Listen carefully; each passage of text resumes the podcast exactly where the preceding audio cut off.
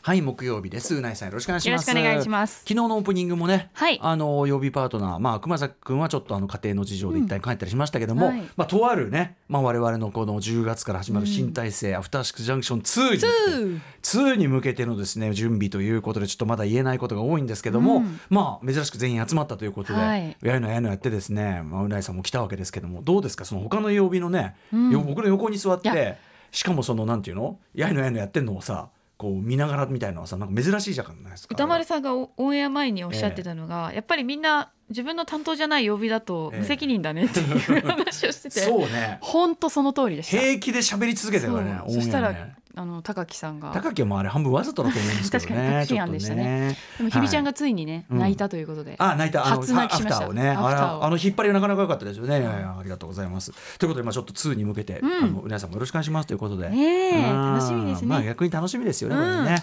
うん、あそんなこんそんなこんなでさちょっとあの、、はいいろいろバタバタしてて言うの忘れましたけどお帰りなさいませそうなんですよに私も昨二日週アぶトりロク三週出ぶり演させてもらったので、うんなんか全然、うん、久しぶり感あるかもしれない久しぶりみたいなの僕もそのねちょっとその準備のそのねとあるところでやってる時に会っちゃってたから、であのそっちの挨拶先にしちゃうあうなやさんお疲れ様なんて、うんうんそっちしちゃったんでお帰りなさいを言い忘れてましたお帰りなさいませということで、はまあ2週ぶりということになるんですかねアメリカに行っておりました、アメリカにアメリカはどこ行ってたんですかアメリカの主に、えっと、サンフランシスコから入って、うん、で、えーラスベガスロスという流れでああなるほどなるほどただサンフランとサンフランサンフランシスコうんとラスベガスは、ほとんど街には寄寄ってなくて、はいどちらかというとあのサンフランシスコから車で移動していけるヨセミテ国立公園っていうね大え自然が広がる、なんか写真見たけどすごいとこ行ってんじゃないなんスかケールがやっぱり結構大陸が大きい分ああなんか毎年最近大自然がある場所になんか旅行行く時行くように自してるんですけど然系多いですよね確かにそうねなうんでないすよさんってあねのエアーズロック見に行ったり確とかかにあと雄大去年系も雄大系キラやウエア火山とかっぱホワイそトのそっちの方がお好みなんですか年よいりやーもう全然都市にそんな興味な くて買い物に全く興味がないんですよ。ああ物欲がねはいはほいとんどキャリーバッグ、うんキロ数増えなかったですね。ああ身軽でうんいいですねでもね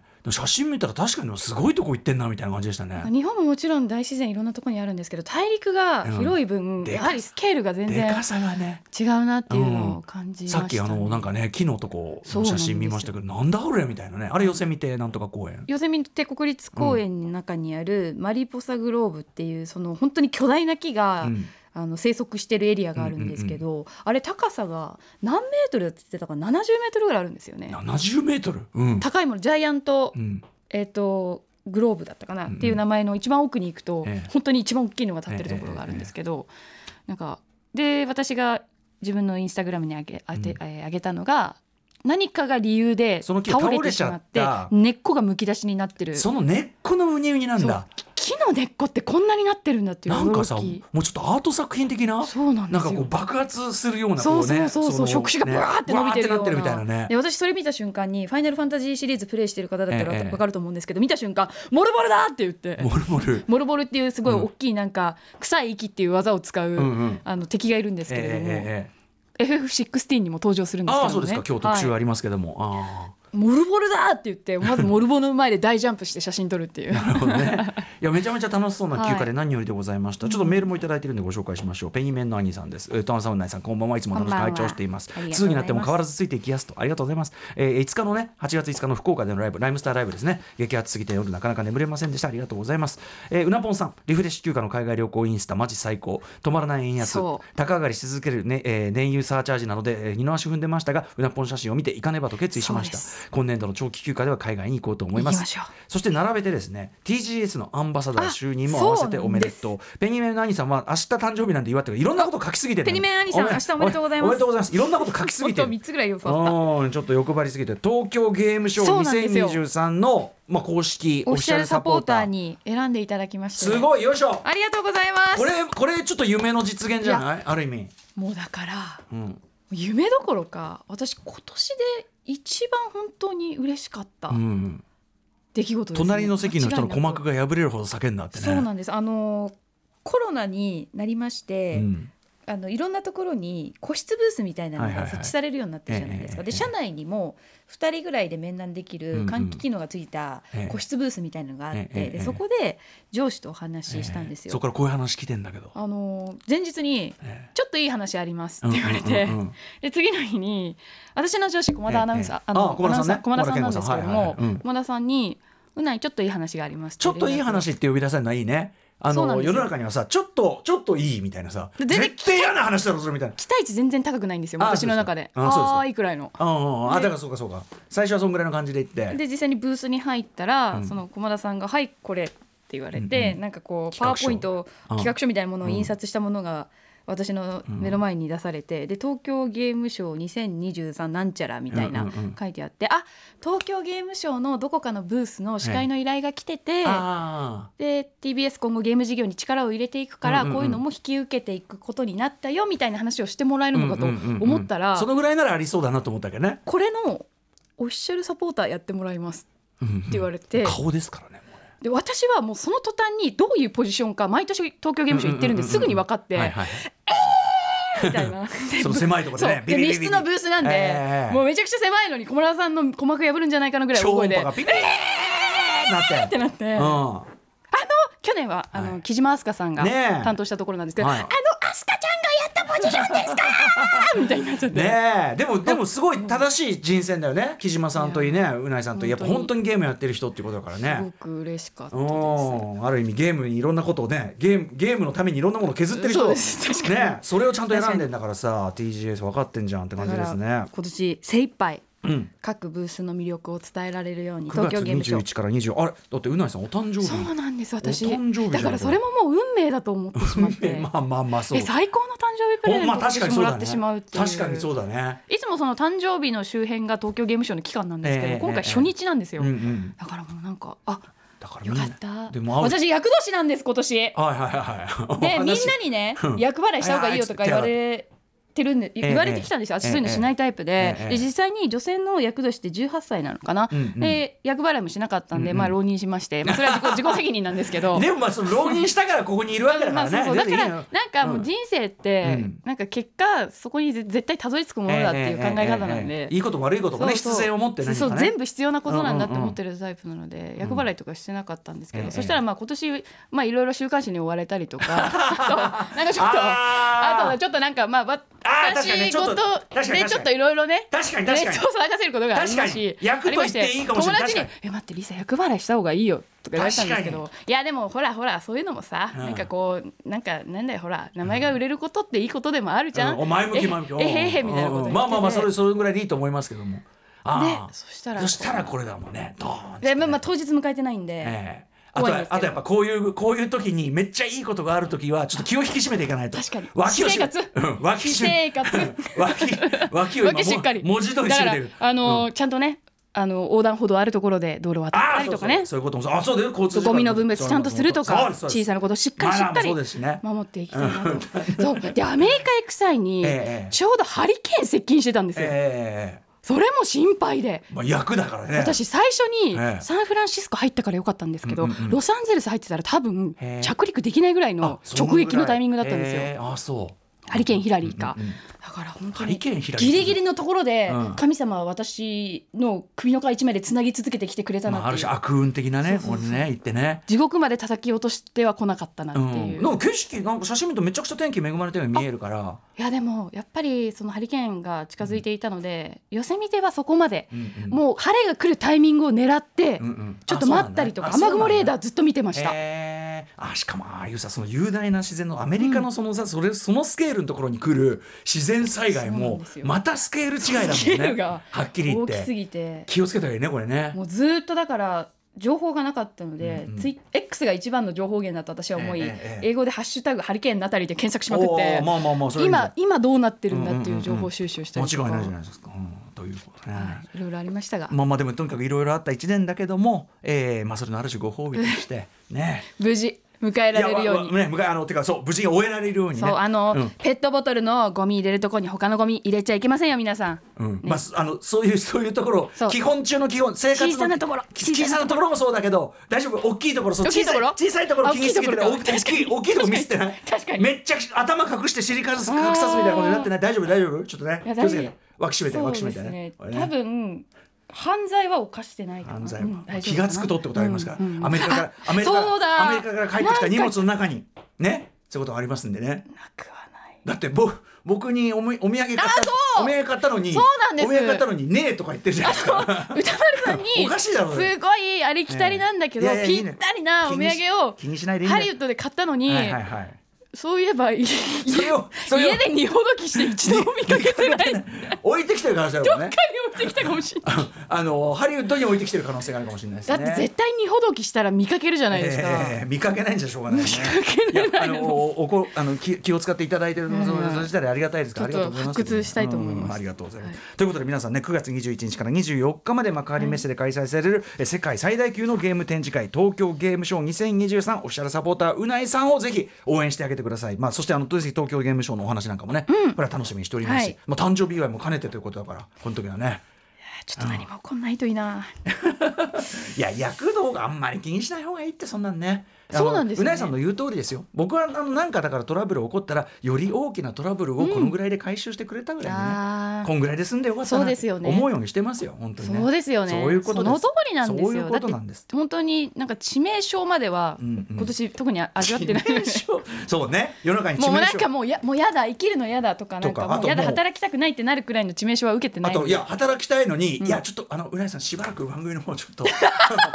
むしろむしろちょっとさすがにさすがにうないさんこれちょっとさすがにしばらくちょっと休んでそんなねこと言わない言うねならない方がいい、ならないようことで済んでるわけですから何何もだって何もねそんなそんなようなこと真面目に真面目いきますやってるわけですからね神様見ててください。ここの話だけ聞いた人はうないさんなんかやってんのかなって感じがする 警戒し警戒アメリカから帰ってきたばっかだし警戒 そうそうそうそうアメリカ帰りのうないのさ結構いやだ何を警戒してるんだみたいになってるかもしれませんけどねはいめでたいことでございますということです、じゃあそろそろ始めましょうかねはい本日もね、アフタシーックスジジャャンクンクシショョンン After Six Junction. 8月31日木曜日も8月も終わりでございます。え時刻は今終わるんだ6時終わりますよ。8月31日ですよだって。32になって8月32日来たらえーっていうことですからね。これこそホラー映が画。真の役年ですからね、それはね、8月31でございます。え時刻は今6時12分から13分に着々と向かっているところ、ラジオでお聞きの方も、ラジコでお聞きの方も、こんばんは TBS ラジオをキーステーションにお送りしているカルチャーキュレーションプログラム、アフターシックスジャンクション、通称アトロク、パーソナリティは私、ラップグループ、ライムスターのラッパー歌丸です。そして、お帰りなさいませ。はいただいまです木曜パートナー TBS アナウンサーのうないりさです。さっきさそのアメリカというかねご旅行行かれて、はい大自然系よく行かれるっておっしゃってましたけど一つちょっとき僕この話,、はい話聞きたいのはあのディズニーランド行ったんでしょだってそうなんですカリフォルニアにあるディズニーリゾートディに行っズニーリゾーてト2つパークがあるんですね、ええ日本と同じで,、ええで両方行ったんですけどでそこでさぜひお話伺いたいのは「はいスター・ウォーズ「スター・ウォーズ」のエリエリアすごかったです」よ。ミレーメン・ファルコンがドーンってあそってう、んでそのアトラクションもすごく面白くて、うんうんうんまず中に入るとあのみんなで会議とかしてた、うんうんあの丸いテーブルはいはいにはいソファー席になってるええシーンは覚えてますかね、えミレニアムファルルークとかがみんなそ中ばっかとかミレニアム・ファルコンの中の中あのチェチェスっていうかあのゲームやってるようなとあこそろうそうそうそうそですよう、ねあの、はいはいうんあそこがまずリアルに再現されてうんうんうんうんうてんでそこでもう写真撮れるとあかあいいねでそこで、そこに入った時にあ待って私これってミネリアルハルコンの中を堪能できるあの、うんいわゆるセットツアーなのかなって思っうて、んうんうんまあ、それもいいけどアトラクション乗りたかったから、うんうんあーって思ってたら、うんうんそこはただの待合室で、はいはい次に通されるのが、うんまずパイロットやりたい人いますかみたいな。うんうんでちょうど一緒になったチームが、えー、とご家族の方だったので、うんうんお子さんがパイロットになって、うんでではあなたは整備士ねって言って私整備士役だったんですけど、うんうん6人いいね六役がそううん56人でいいねあの操縦席に乗り込んで,、うんうんうんうんでそれぞれに役割があるんですよ。ああこのボタンなんかこれが光ったらこれ押せ光ったら押せとか、でもそれががサイドにあるんですね、うんうんうんで前面にはあの「スター・ウォーズの」はいもういろいろなシーンが、ええ戦うシーンが映ってるので、ちゃんと展開見ながら、うんうんうん自分の仕事しなきゃいけないから、はいはいはいすごくその世界観にうん没入いでいきる、ねそれめちゃくちゃいいアトラクショねンでただ乗ってるだけじゃないそううんただ小さいお子さんにとってはそれがなかなか難しくて、うんうんうんで私の左前にあの男の小さい男の子が座ってたんですけど、もう男の子うんあっけに取られちゃって、うんうん座席も動くし、あわかるうんうん画面もすごいし、うんうんうんボタン押せてないんですよ、ええええ私ってでもそういう時あのえすごい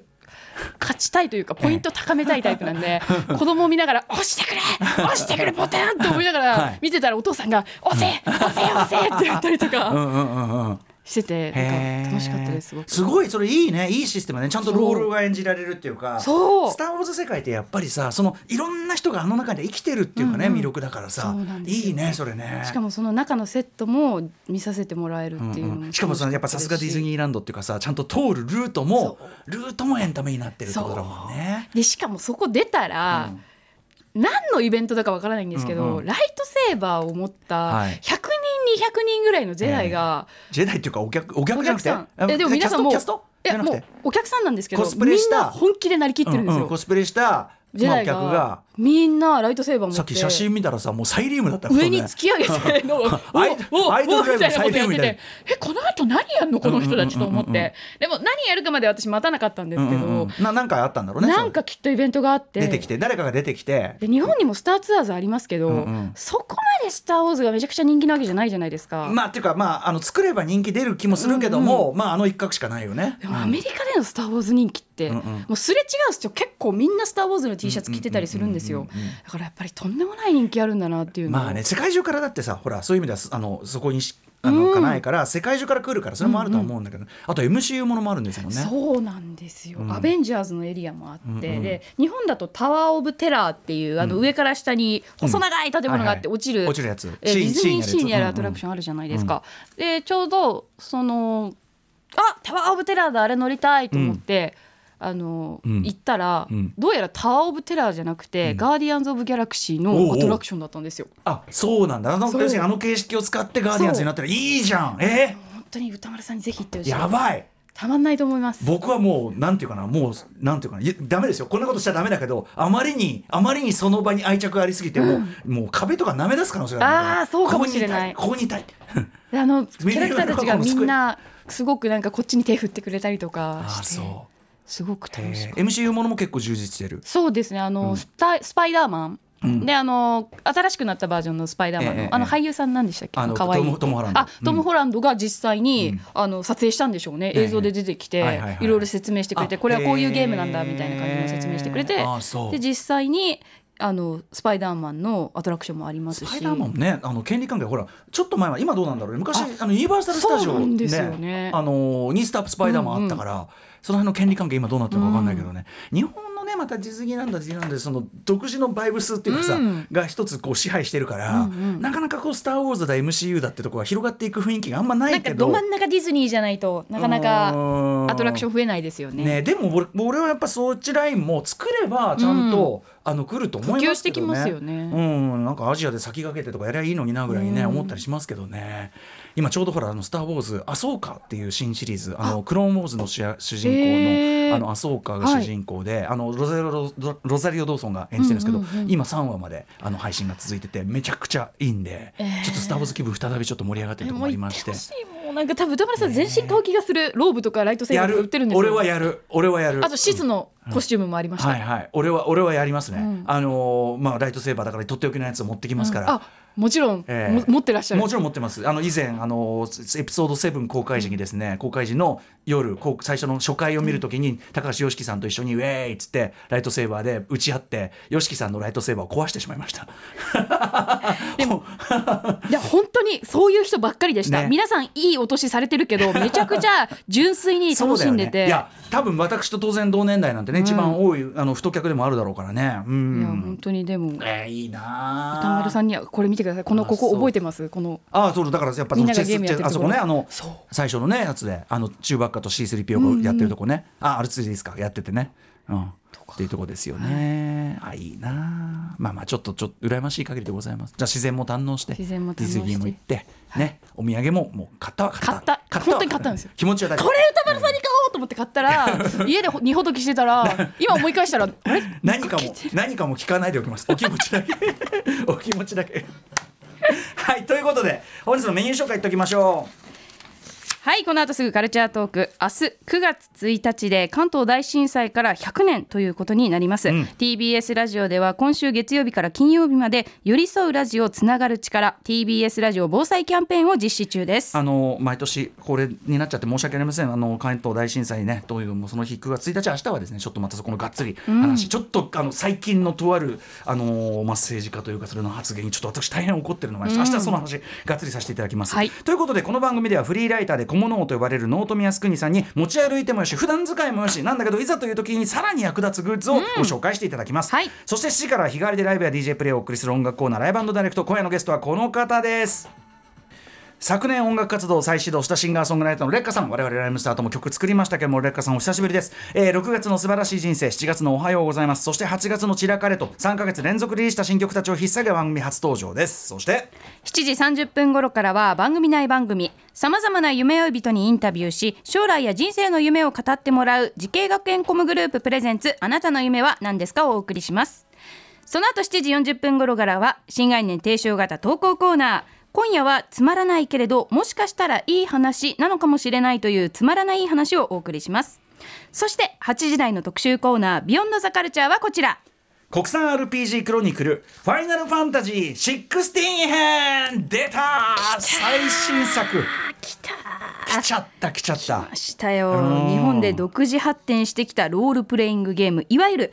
JRPG の人気タイトルを紹介評論するこのシリーズ企画最新回となる今夜は今年6月22日プレイステーション5用ソフトとして満を持して発売された「ファイナルファンタジー16」を取り上げます、ね、発売のね、まあ、即一番最速レビューというのをね、あのうないさんにもやっていただきましたが、はいうないさんも16ついに、ね、クリアされたということでございます。えーということで JRPG 最高峰シリーズの最新作非常に評価も高いです、えーその新作において「ファイナルファンタジー」らしさはどう受け継がれたのかその一方今回断ち切られた「ファイナルファンタジー」らしさは何なのかなどなど「ファイナルファンタジー16」の魅力やポイントについて鋭く深くこの方に解説していただきますもちろん番組から生まれた単行本「国産 RPG クロニクル」が発売中ボードゲームクリエイタープロデューサー渡辺則明さんです。はい番組では皆様からのリアルタイムな感想ツッコミをお待ちしています宛先はメールアドレス歌丸アットマーク tbs.co.jp 歌丸アットマーク tbs.co.jp まで読まれた方全員に番組ステッカーを差し上げますまた番組では、えー各種 SNS も稼働しておりますのでぜひ皆さんフォローしてくださいさらに Apple、Amazon、Spotify などのポッドキャストサービスで過去の放送も配信しています。また YouTube のアフターシックスジャンクション公式チャンネルで週刊映画辞表ムービーウォッチメンをアップしております。そちらもぜひチャンネル登録、高評価などなどお願いいたします。はい、ちなみにムービーウォッチメン最新版はリボルバーリリーでございまして音声版もちろんそっちも上がってますけども、あの公式書き起こしが、えっともうすでに上がっておりまして、はいこれかなり普段以上に大幅過失を加えておりますんで、そちらも3章しつこくしつこくしつこく検証しておりますんで、はい、あのあとそのその手前のなんだあの本本格的な映画辞表を始める前のあの銃の話延々してるところとかも全部入ってますんで、今回すごい長いですあの読み応えある方ねあのお好きな方はそ暇な人はそっち読んでくださいそれでは「アフターシックスジャンクション」行ってみよう After Six Junction.